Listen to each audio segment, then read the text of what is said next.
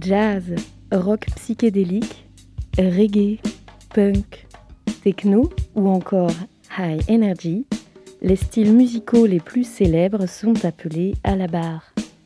Une histoire du rythme, c'est maintenant avec Charles sur Prune 92 FM. Bonsoir à toutes, bonsoir à tous, euh, bienvenue. Euh, ce soir, on va attaquer un sujet vraiment différent d'habitude, euh, qui a vraiment une, autre manière de penser. J'essaie d'attaquer une, autre façon de penser mes sujets, on va dire. Parce que jusque-là, en fait, on, on s'intéressait à des moments de l'histoire ou à des styles musiques qui ont leur, comment dire, leur moment de gloire que ce soit par exemple la ville, un événement ou un personnage, il y a toujours un rapport avec un courant musical. Mais en fait, là, cette fois-ci, ce soir, je vais vous emmener vers d'autres frontières, vous raconter une autre histoire peut-être plus sensible qu'accoutumée, mais surtout méconnue des podcasts et autres émissions habituelles, en tout cas euh, à mon avis. Revenons d'abord sur un point important pour mieux revenir sur le propos de notre émission. Les régimes démographiques euh, anciens avait comme particularité de vivre autour de l'idée que la mort pouvait arriver à tout moment. Celle-ci rythme le quotidien de ces hommes et de ces femmes, et il faut dire qu'il était courant d'usage de succomber à de simples rougeoles, tétanos ou autres tuberculoses. Évidemment, les enfants sont particulièrement touchés puisqu'environ un enfant sur deux ne dépasse pas l'âge adulte. Cela obligeait alors au couple d'engendrer un très grand nombre de progénitures afin de garantir un renouvellement des générations. La surmortalité des adultes, comme euh, via des guerres, des famines ou des épidémies, rendait d'autant plus nécessaire cette forte fécondité. Et ainsi, l'acte sexuel est donc une nécessité et non un plaisir.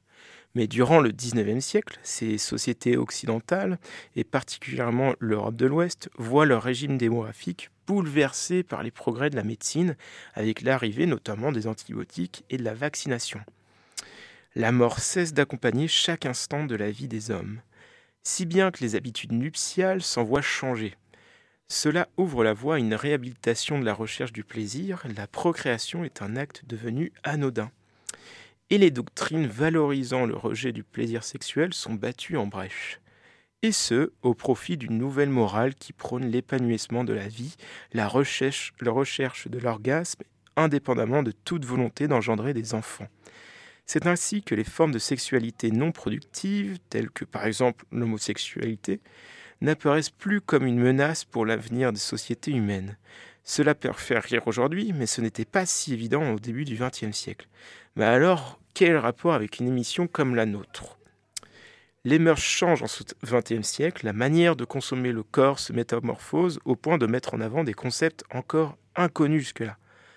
Pour permettre d'avoir des ébats sexuels sans risque, la contraception émerge, les couples ne sont plus faits pour s'adonner au mariage, et enfin, la visibilité de cette sexualité s'en voit changer. Avec le temps, et notamment après les, deux guerres mondiales, on voit de plus en plus apparaître des allusions sexuelles dans la publicité, dans les médias et plus généralement dans les arts. Évidemment, la musique n'est pas en reste, et, et cela ne se fait pas sans Hertz. C'est là où je veux vous emmener ce soir, vers où cette libération des mœurs sexuelles et l'érotisation de la société qui l'accompagne peut mener la musique. Comment les idées traditionnelles et conservatrices font-elles face? L'érotisme dans la musique grand public est très timide à arriver. Il faut dire que les sociétés occidentales mettent beaucoup de temps à se transformer artistiquement parlant. Évidemment, depuis le XIXe siècle, il est facile de constater des allusions sexuelles et autres histoires que l'on pourrait qualifier d'érotiques dans beaucoup de styles musicaux, du jazz à la soul en passant par le blues. Pour autant, il faut attendre l'émergence de certains styles musicaux d'après-guerre, accompagnant la libération des peuples dans tous les sens du terme, pour entendre des paroles plus directes et plus évocatrices. Et d'ailleurs, commençons par le retour du voyage des États-Unis d'un certain Jacques Canetti, qui est vraiment connu dans le monde de la musique pendant les années 50, qui est en fait producteur chez Polydor et Philips, et qui fait en fait découvrir tout simplement le rock à Boris Vian dans ces années 50. Et alors que ce style musical n'a pas encore submergé l'Europe entière, Boris Vian décide en 1956 de composer quelques morceaux satiriques et comiques en basant sur, euh, sur les bases du rock, en demandant notamment à la chanteuse Magali Noël d'en être l'interprète. Écrite et composée et, aussi co-interprétée par Boris Vian, Fais-moi mal, Johnny raconte la mésaventure d'une adepte de l'amour sauvage qui frappe et insulte un amant de rencontre pour que celui-ci la satisfasse. C'est ce qu'il finit par faire, mais pas comme elle l'espérait. Les couplets sont entrecoupés par la voix de Vian, qui encourage et commente la montée de l'action, passant de Fais-lui mal à Il va lui faire mal, puis finalement Il lui a fait mal. Le dernier couplet se conclut par la déconfiture de la femme sévèrement châtiée par ses insultes et ses provocations. La vache, oh j'en ai marre, alors, je cite. Au-delà des paroles très sexuelles, Boris Vian a surtout voulu faire ici une parodie du rock and roll à l'époque, donc en 56, où celui-ci n'avait pas encore atteint en France le succès qu'il avait aux États-Unis. Premier point important de notre soirée, la chanson peut donc être considérée comme le premier rock français sadomasochiste de l'histoire de la chanson française. Aussi, avoir des paroles aussi crues pour une chanteuse est totalement novateur pour l'époque. La chanson a été proposée à d'autres chanteuses, dont par exemple Brigitte Bardot, qui ont refusé par souci de pudeur. Pour rappel, pour rappel pardon, nous sommes en 56, le droit de vote des femmes date d'il y a à peine tout juste 10 ans, les acquis sociaux n'en sont, sont qu'à leur prémisse. Les notions de puissance et d'autorité ne sont pas en adéquation avec l'image qu'on se fait de la femme à l'époque. D'autant plus que les allusions sexuelles sont fortes, si bien que le Vatican va dénoncer Fais-moi mal Johnny, et les radios vont évidemment l'interdire de diffusion.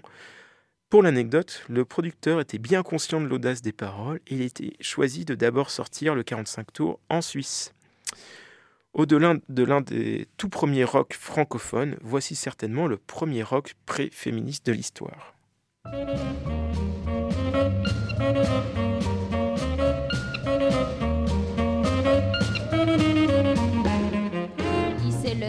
à mon approche. Debout, il était plus petit. Je me suis dit, c'est dans la poche, ce mignon-là, c'est pour mon lit.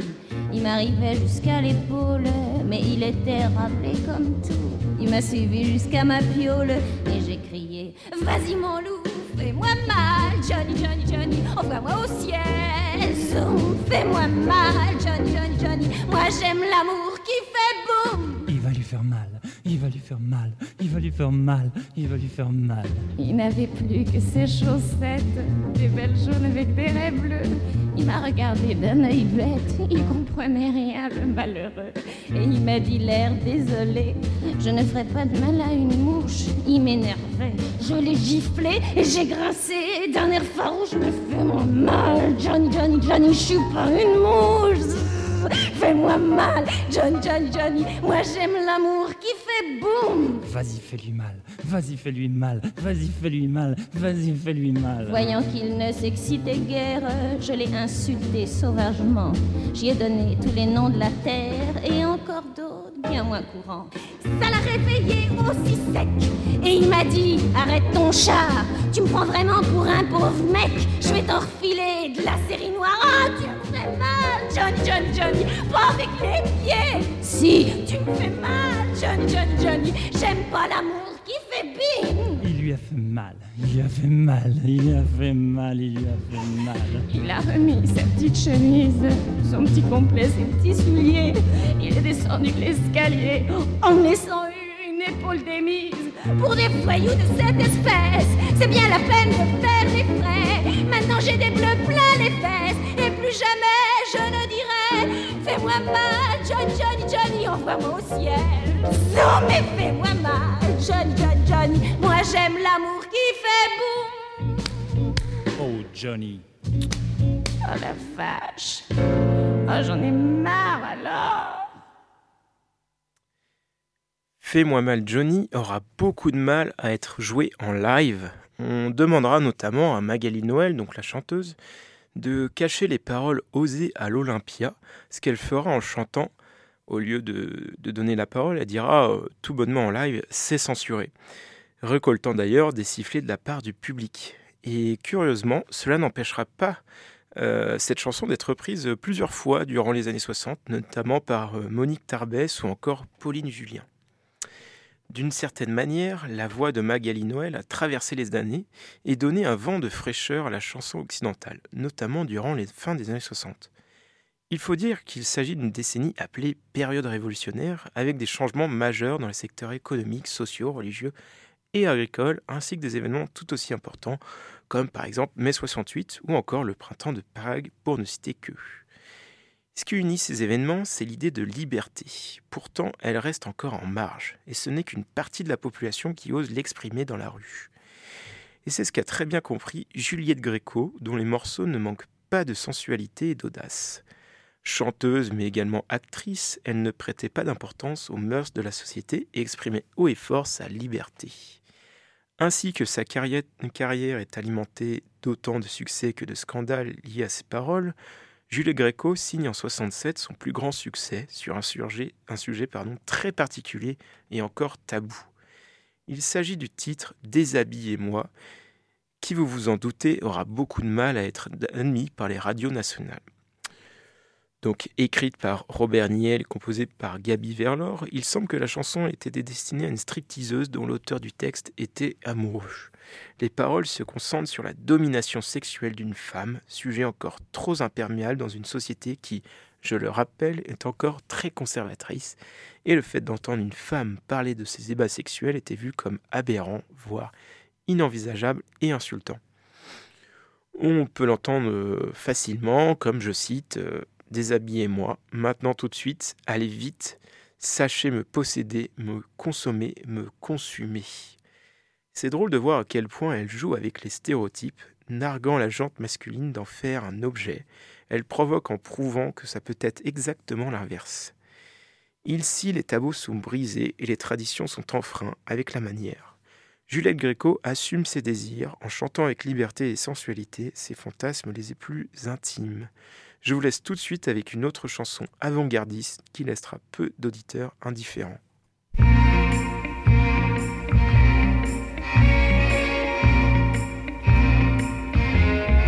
Déshabillez-moi, déshabillez-moi. Oui, mais pas tout de suite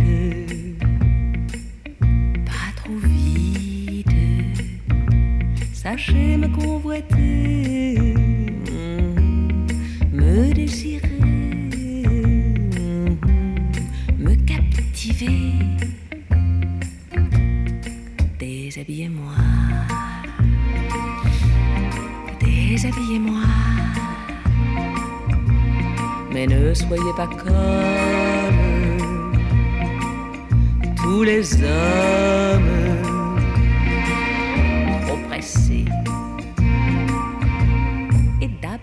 regard. Tout le temps du prélude ne doit pas être rude ni hagard.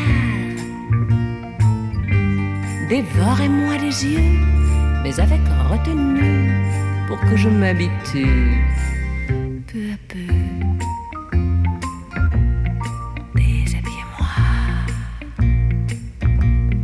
déshabillez-moi.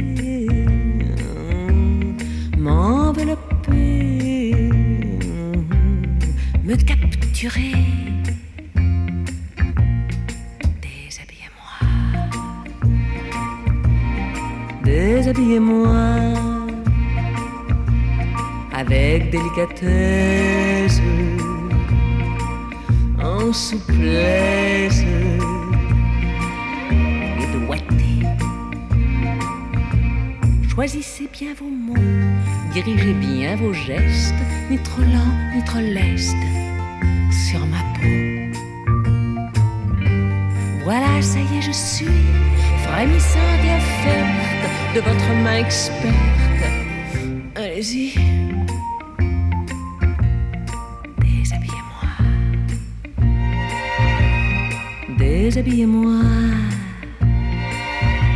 Maintenant, tout de suite, allez vite, sachez me posséder, me consommer, me consumer. Déshabillez-moi, déshabillez-moi conduisez-vous en homme, soyez l'homme, agissez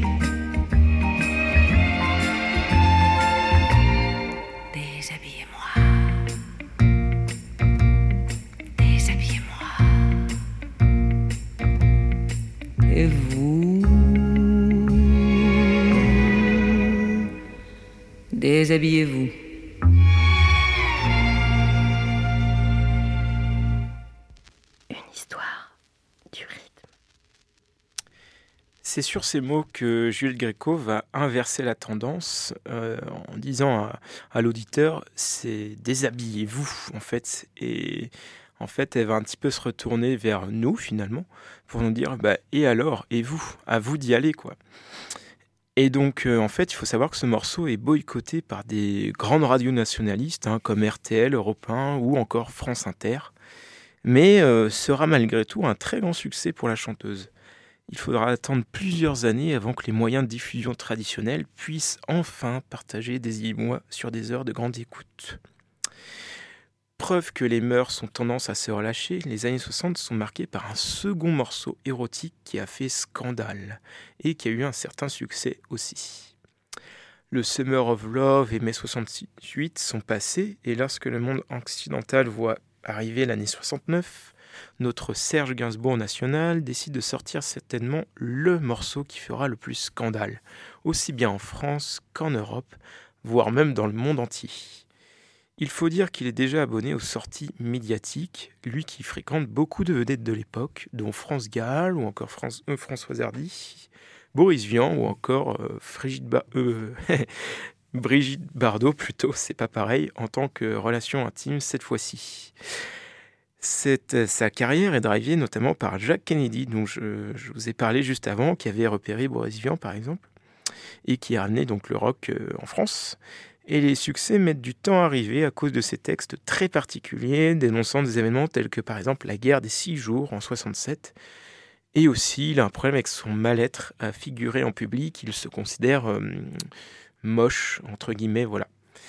Mais la carrière de Serge Gainsbourg prend une autre tournure après avoir rencontré Jeanne Birkin, jeune chanteuse anglaise de 23 ans. C'est en duo avec cette dernière qu'il se met à collaborer pour chanter des morceaux encore plus célèbres aujourd'hui, tels que 69 années érotiques et surtout Je t'aime moi non plus. C'est ce dernier morceau, initialement enregistré par euh, Brigitte Bardot, qui va connaître une montagne de scandales dès le départ.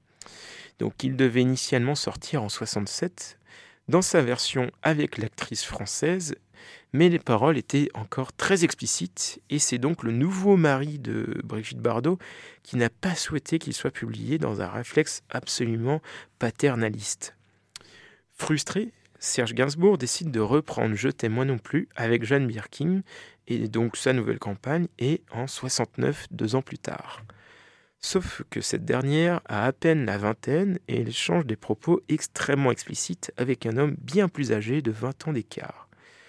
Le quotidien L'Express s'indigne qu'il s'agit d'une relation malsaine entre une mineure et un homme âgé. Il n'en fallait pas plus pour créer un double scandale coincé entre des paroles et une situation intime qui ne passe pas dans une société occidentale encore trop conservatrice.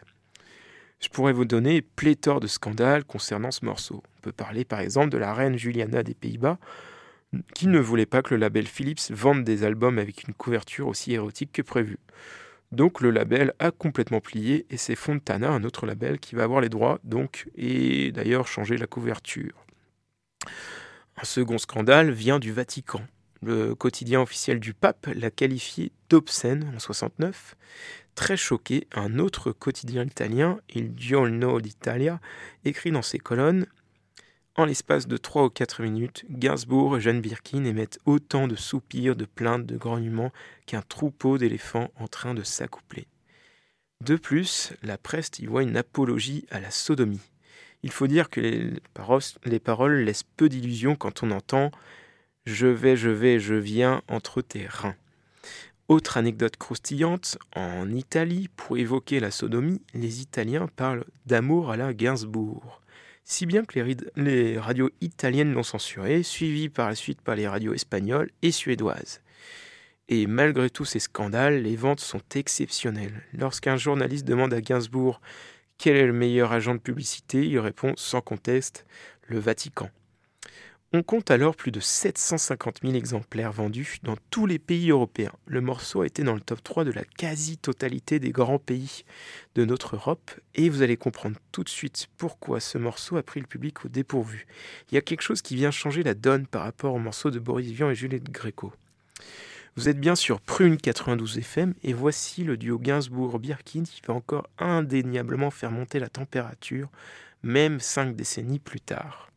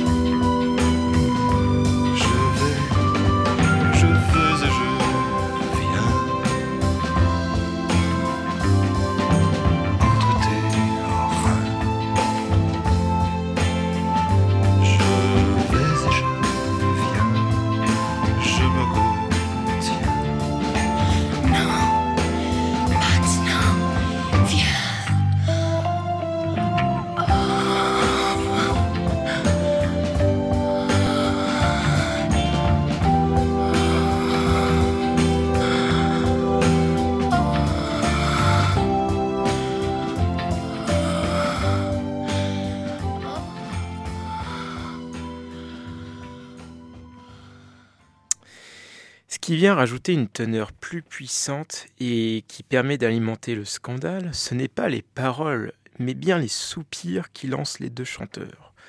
C'est le premier morceau grand public qui, qui osera pardon, être aussi explicite, ce qui n'a rien à envier à une scène érotique. Et c'est précisément cela qui va perturber les milieux conservateurs en soi.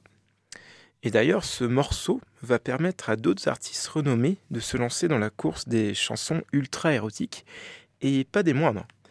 C'est le cas du duo extrêmement renommé entre le producteur Giorgio Moroder et la chanteuse Donna Summer, qui reprendront une dynamique similaire pour lancer leur morceau Love to Love You Baby en 1975.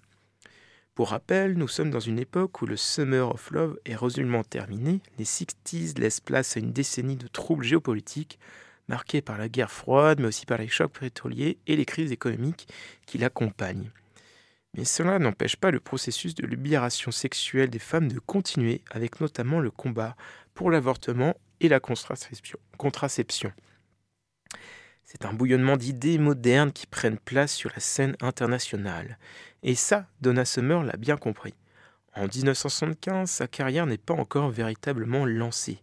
Son dernier album, Lady of the Night, n'a pas rencontré le succès escompté et elle a besoin d'un morceau phare qui vient casser ce qui se fait déjà à l'époque, notamment dans le domaine de la disco qui est en pleine ébullition.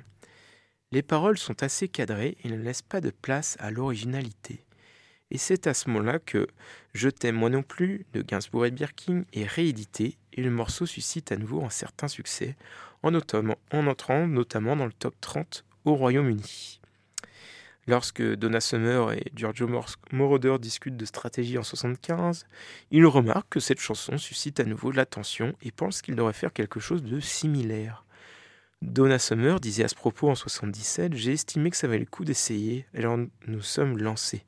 Nous avons dû créer l'atmosphère que nous voulions en baissant les lumières du studio et en, en empêchant les gens d'entrer. Et c'est là que la belle histoire prend forme. La rumeur veut que Summer ait chanté sa voix orgasmique très convaincante sur le sol du studio en simulant un acte sexuel. La rumeur était en partie vraie. Après avoir essayé d'enregistrer sa voix de manière traditionnelle, son producteur Giorgio Moroder l'a fait chanter sur le sol du studio, allongé sur le dos et les lumières éteintes, car elle ne voulait pas que les gars travaillent sur l'album la regardent quand elle chantait. Elle a expliqué qu'elle se touchait effectivement pendant le chant. Elle avait la main sur son genou. Son petit ami Peter lui a servi d'inspiration. Donna Summer avait une éducation chrétienne, ce qui rendait la situation encore plus improbable et a déclaré au magazine Time en décembre 1975 que pour écrire les paroles, je cite, J'ai lâché prise assez longtemps pour montrer toutes les choses qu'on m'a dit depuis l'enfance de garder secrètes. Finalement, malgré une pression conservatrice liée à l'enfance, Donna Summer arrive à suivre cette vague de libération et prendre parti pour la voie du contre-courant. Donna Summer a eu du mal à réécouter la chanson après l'avoir enregistrée et s'est inquiétée de l'effet qu'elle a eu sur son image mais elle a appris à l'accepter et en fait la pièce maîtresse de sa tournée suivante, mettant en scène un spectacle que Madonna reprendra plus tard, avec des danseuses simulant des positions sexuelles et Summer accroupie au-dessus d'un groupe d'hommes. Il faut dire que les paroles suivent bien. Je t'aime, bébé, quand tu es allongé si près de moi, il n'y a pas d'endroit que tu préférais mieux que d'être avec moi. Évidemment, il n'y a pas que les paroles, mais surtout le laisser-aller de la chanteuse dans des moments où les instruments prennent le dessus, avec un râle puissant rendant hommage au couple français. Aussi, il est utile de préciser que le son originel dure 17, minutes afin de bien faire remarquer la longueur et le temps que prend la chanteuse pour satisfaire son acolyte imaginaire. Bref, assez parlé, écoutons ça tout de suite, Love to Love You Baby par Donna Summer.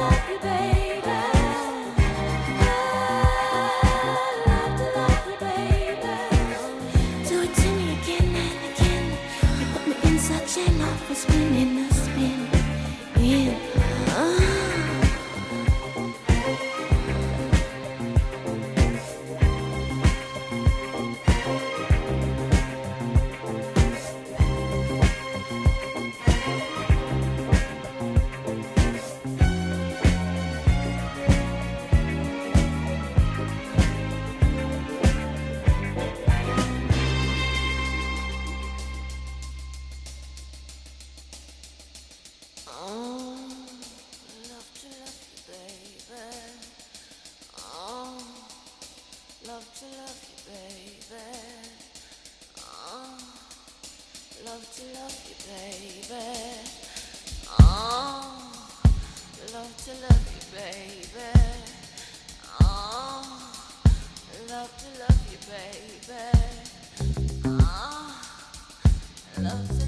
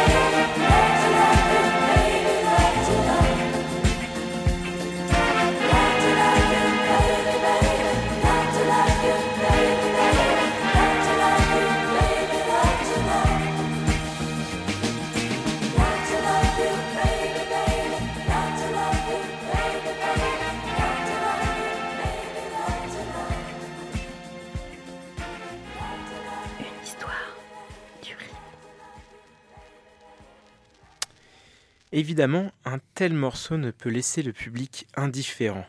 Summer a expliqué au Telegraph Magazine pourquoi elle a cessé d'interpréter cette chanson lors de ses concerts. Je cite Si je devais faire cette chanson comme à l'époque, les pompiers devaient, devaient être présents au spectacle. Sérieusement, des émeutes ont éclaté en Argentine et en Italie. J'étais dans une tente en Italie, 5000 hommes, presque pas de femmes, et je jouais Love to Love You Baby, et j'étais assez peu vêtu. J'étais assez jeune et les gars se sont tellement emballés qu'ils ont commencé à repousser la scène. Et j'ai dû courir hors de la scène jusqu'à ma remorque à l'arrière. Ils se sont approchés de la remorque et ont commencé à la secouer. 5000 gars dans un petit village d'Italie. Je me suis dit, je vais mourir aujourd'hui, je ne sortirai pas d'ici, et ce n'est pas le genre de chanson qu'on a envie de balancer comme ça.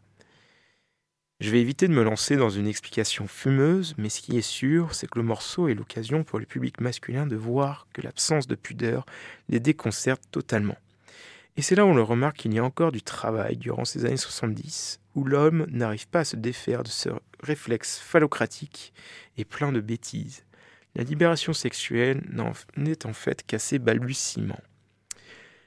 Les années 80 ne sont pas en reste la technologie prend le dessus sur toute la société et la musique en est particulièrement influencée avec l'apparition du disque compact et du vidéoclip.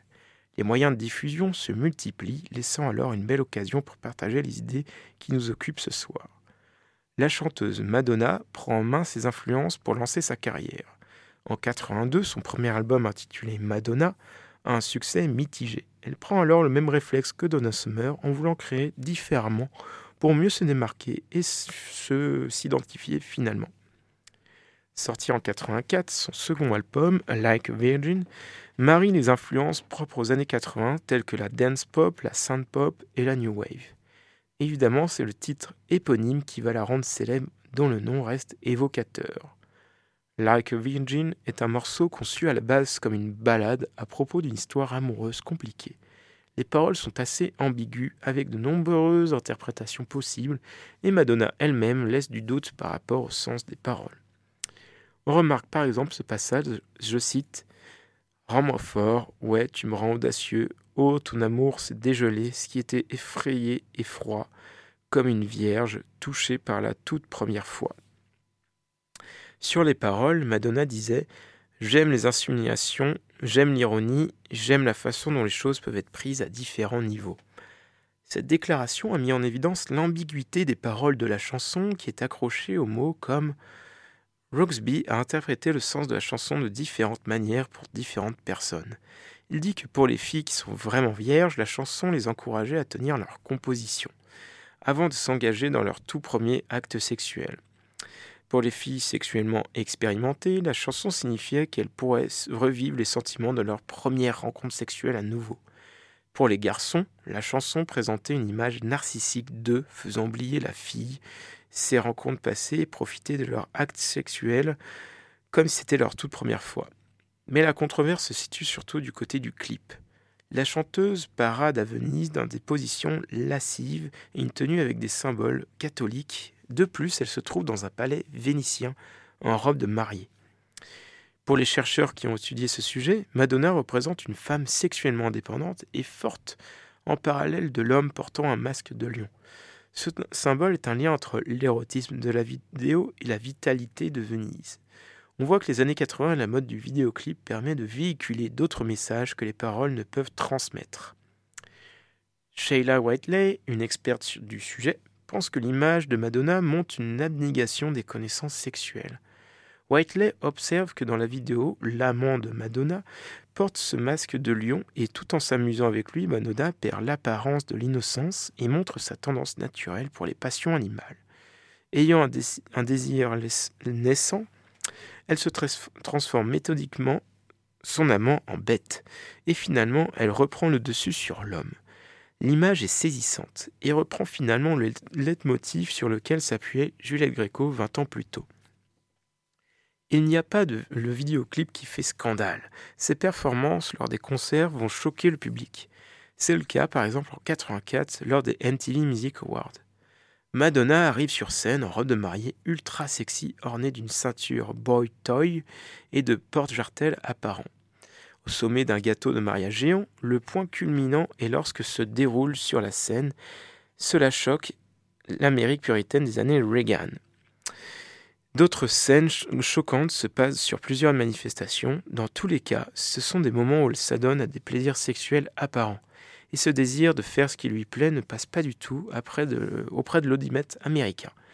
Le pays du libéralisme a du mal à prouver sa réputation de monde de tous les possibles. Pour autant, cela n'empêche pas Like Virgin d'être vendu à plus de 20 millions d'exemplaires. Madonna devient un phénomène de société et inspire une génération entière d'ados qui voient en elle un modèle d'émancipation dans des sociétés encore extrêmement conservatrices. Les associations catholiques du pays tentent de faire interdire le titre alors que Madonna devient une icône pop féministe, symbole de la femme libérée, insumant sa sexualité et ses désirs. Ceci renforce notre envie d'écouter ça. Vous êtes bien sur Prune 92 FM et voici Madonna, Like a Virgin.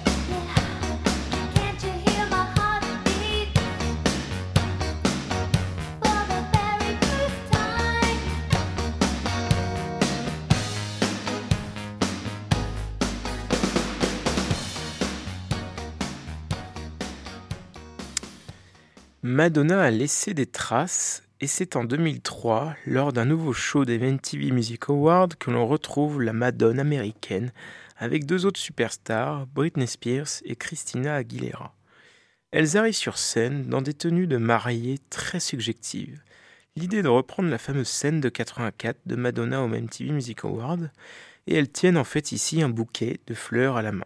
Sur leur shorty est inscrit encore une fois Boy Toy, et Madonna apparaît ensuite habillée en homme. Après avoir enlevé les jarretières de ses deux fiancés, la Madone embrasse goulûment Britney Spears, un peu plus furtivement Christina Aguilera. Ce moment fera scandale. Les médias vont relayer ce mouvement et l'Amérique puritaine en fera encore un tabou à ne pas diffuser dans les écoles. Marque ultime d'emprisonnement de la symbolique libertaire de l'image féminine. Parce que justement, Britney Spears n'en est pas à son coup d'essai en 2003.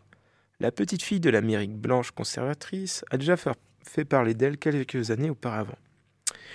Alors que sa carrière prenait un tournant de hit girl bien rangé avec son titre One More Time, succès international de 98, elle décide en 2001 de sortir I'm Slave for You. C'est en quelque sorte le point final de cette ère de l'innocence, I'm Slave for You incarne le passage de l'âge adulte, de petite fille à bad girl. Le titre et surtout le clip font scandale. Elle a voulu se détacher de cette image en sortant un titre très explicite et sexuel. Tout le monde a été choqué. Elle s'est fait manger par les tabloïds et la presse en général avec des remarques aussi sexistes que machistes. S'éloignant de son style pop-rock habituel pour aller vers du RB, I'm Slave for You correspond parfaitement à la nouvelle image que veut se faire Britney, lui permettant d'assumer son passage à l'image adulte et d'extérioriser sa sexualité. Et on reconnaît bien un hommage totalement indirect à Donna Summer et Gainsbourg. Tout au long de la chanson, il y a des chuchotements, des allaitements et des petites phrases érotiques balancées entre deux souffles sensuels. Le tout détonne avec la voix claire et fluide de Baby One More Time. Malgré un tel changement de ton, I'm Slave for You résonne aujourd'hui plus que jamais comme du Britney tout craché. Le clip ne laisse pas indifférent avec ses allusions très sexuelles. Dans Baby One More Time, elle était dans les couloirs du, du, lycée. Maintenant, elle est entourée de danseurs et danseuses à moitié nus et le corps bien huilé. Tout le monde transpire, la chorégraphie est évidemment très tactile et l'ambiance est très chaude. Évidemment, l'Amérique puritaine est extrêmement choquée. Il faut le rappeler que Britney Spears avait fait vœu de chasteté. Alors qu'elle voulait se libérer, se sentir elle-même, son changement d'attitude l'a emprisonnée dans une période médiatique très compliquée. On le voit notamment avec l'intervention du Parents Association of America, ainsi que de plusieurs autres médias conservateurs. Donc le PAA a également exhorté les gens à boycotter Spears et l'a critiqué pour être un modèle irresponsable et mauvais pour les jeunes filles de tout le pays. Même l'épouse du gouverneur républicain Bob Ellerich a proclamé lors d'une conférence de presse en direct Si j'avais une chance, je, je tirerais sur Britney Spears. C'est sur ces belles paroles que je vous laisse avec Britney Spears en personne, I'm Slave for You, c'est maintenant. I know I may be young, but I've got feelings too. And I need to do what I feel like doing. So let me go and just listen. All you people look at me like I'm a little girl. Well, did you ever think it'd be okay for me to step into this world? Always saying, little girl, don't step into the club.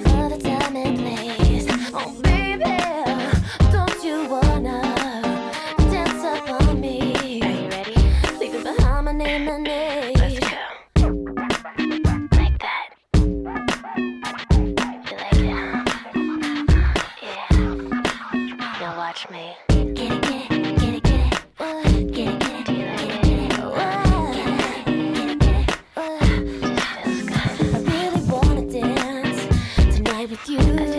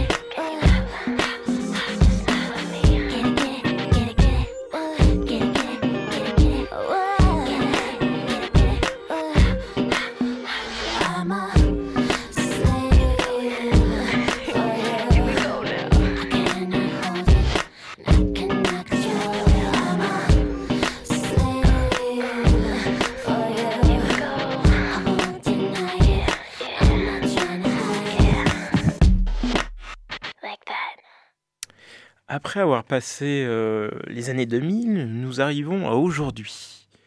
Et finalement, est-ce qu'on retrouve des scandales aussi tordus sur la musique, euh, sur la scène musicale internationale aujourd'hui? Alors que MeToo et d'autres mouvements féministes ont fait apparition dans les médias et autres réseaux sociaux depuis Britney Spears, les paroles des morceaux à connotation sexuelle sont encore ouvertement critiquées. C'est le cas il y a à peine deux ans avec le morceau WAP de Cardi B et Megan Thee avec pour signification Wet as Pussy, qui ce morceau a donc fait parler beaucoup euh, ces derniers temps. Cardi B reprend un sample ici de Frank Ski de 93 qui dit en fait War in the House, qui est traduit littéralement par les putes dans cette maison. Si le sample annonce la couleur, les paroles demeurent très explicites. Elles annoncent comme elles veulent que les hommes les fassent jouir, mais aussi comment elles vont faire jouir les hommes.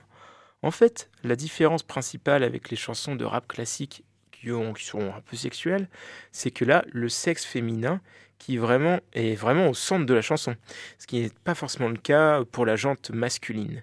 Du coup, c'est un petit peu un prétexte pour parler du plaisir féminin, mais aussi de l'acte sexuel en général. Les allusions sont à peine cachées, comme pour dire qu'il n'y a plus de tabou. Cardi B et Megan Thee peuvent dire ce qu'elles veulent et rien ne peut les arrêter. Sauf que les critiques fusent encore et toujours. Le message sexe positif n'est pas du coup de tous, et les paroles hyper explicites font frémir les conservateurs. C'est le cas notamment d'un candidat au Congrès américain qui dit Cardi B et Megan Thee sont ce qui se passe quand les enfants sont élevés sans Dieu et sans une figure paternelle forte, ajoutant que la chanson lui donnait envie de verser de l'eau bénite dans ses oreilles. Sauf qu'il y a aussi des points positifs. C'est notamment le premier son, qui provient d'une collaboration de deux rappeuses, a commencé en numéro 1 dans le top 100 US. Et aussi, une partie de la critique a éclamé ce morceau.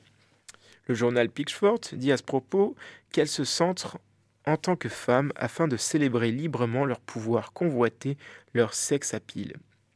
Aussi, le New York Times l'a considéré comme un disque d'événement qui transcende l'événement lui-même et a déclaré que les deux rappeurs, rappeuses sont exubérantes, pointues et extrêmement, extrêmement détaillées dans la chanson qui se prélasse dans le torride. Enfin, complexe, écrit Cardi B et Megan sont toutes les deux des puissances de la sexualité féminine, de l'indépendance et de la domination, et a considéré la chanson comme la quintessence de l'autonomisation des femmes. Vous l'aurez compris, WAP fait encore couler beaucoup d'encre alors que nous sommes en 2022. Depuis les années 50 et les premières controverses de Boris Vian et Juliette Gréco, peu de choses ont changé en réalité. Autant les paroles explicites sont devenues légion, autant le fait qu'une femme prenne le parti de raconter sa vie, sexuelle ne passe pas du tout. On retrouve toujours le même schéma où, où un son explicite sort et une ruée de politiques et journalistes se jettent dessus pour la faire taire.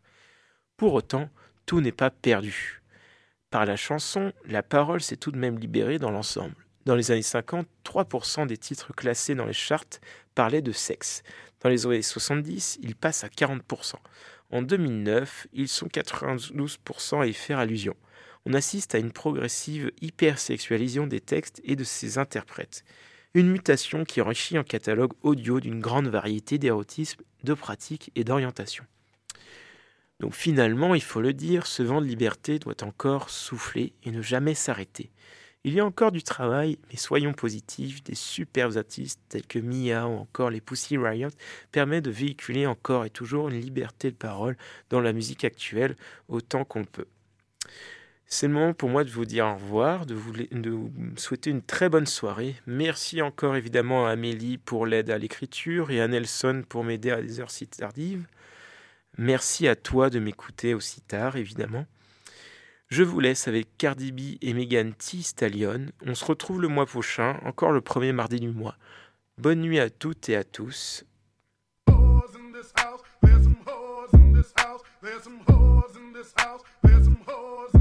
I said certified free, seven days a week. Wet ass pussy, make that pull out game weak. Yeah, yeah, yeah, yeah. Yeah, you fucking with some wet ass pussy. Bring a bucket and a mop for this wet ass pussy. Give me everything you got wet ass pussy. Beat it up, nigga, catch a charge. Extra large and extra hard. Put this pussy right in your face. Swipe your nose like a credit card. Hop on top, I wanna ride. I do a giggle, is inside? Spit in my mouth, look in my eyes. This pussy is wet, come take a dive. Tie me up like I'm surprised. That's role play. I wear disguise. I want you to park that Big Mac truck right in this little garage. Make it cream, make me scream. I don't public, make a scene. I don't cook. I don't clean, but let Aye. me tell you, I got Aye. this ring. Gobble me, swallow me, drip down inside of me. Quick jump out for you, let it get inside of me. I tell them where to put it, never tell them where I'm about to be. I run down on them before I have a nigga running me. Talk your shit, bite your lip. Ask for a call while you ride that dick. While you really ain't never got him fucking for a thing. He already made his mind up before he came. Now get your boots, hang your coat for this wet ass pussy. He bought a phone just for pictures of this wet ass pussy. Pay my tuition just to kiss me on this wet ass pussy. Now make it rain if you wanna see some wet ass yeah. pussy. Look, I need a hard hit, I need a deep stroke, I need a henny drink, I need a weed smoke. Not a garden snake, I need a king cobra with a hook in it, hope it lean over. He got some money, then that's where I'm headed. Pussy A1, just like his credit. He got a beard, well, I'm tryna wet it. I let him taste it, now he diabetic. I don't wanna spit, I wanna go, I wanna gag, I wanna choke. I want you to touch that little dangly thing that's swinging the back of my throat. My head game is fire, Punani the sunny is going and drying, it's coming outside. Yeah, I run yeah. on that thing, the cuz behind me. I spit on his mic and I he tryna sign me. Yeah, I'm a freak bitch, handcuffs, leashes. Switch my wig, make him feel like he cheating. Put him on his knees, give him something to believe in. Never lost a fight, but I'm looking for a beat. In the food chain, I'm the one that eat you. If he ate my ass, he's a bottom feeder. Big D stand for big demeanor. I can make you bust before I ever meet you. If it don't hang, then he can't bang. You can't hurt my feelings, but I like pain. If he fuck me and ask who's is it when I ride the dick, I'ma spell my name. Ah. Yeah, yeah, yeah. Yeah, you fucking with some wet ass pussy. Bring a bucket and a mop for this wet ass pussy. Give me everything you got for this wet ass pussy. Now from the top, make it drop. That's some wet ass pussy. Now get a bucket and a mop. That's some wet ass pussy. I'm talking wop, wop, wop. That's some wet ass pussy. Macaroni in a pot. That's some wet ass pussy. Huh. There's some hoes in this house. There's some hoes in this house. There's some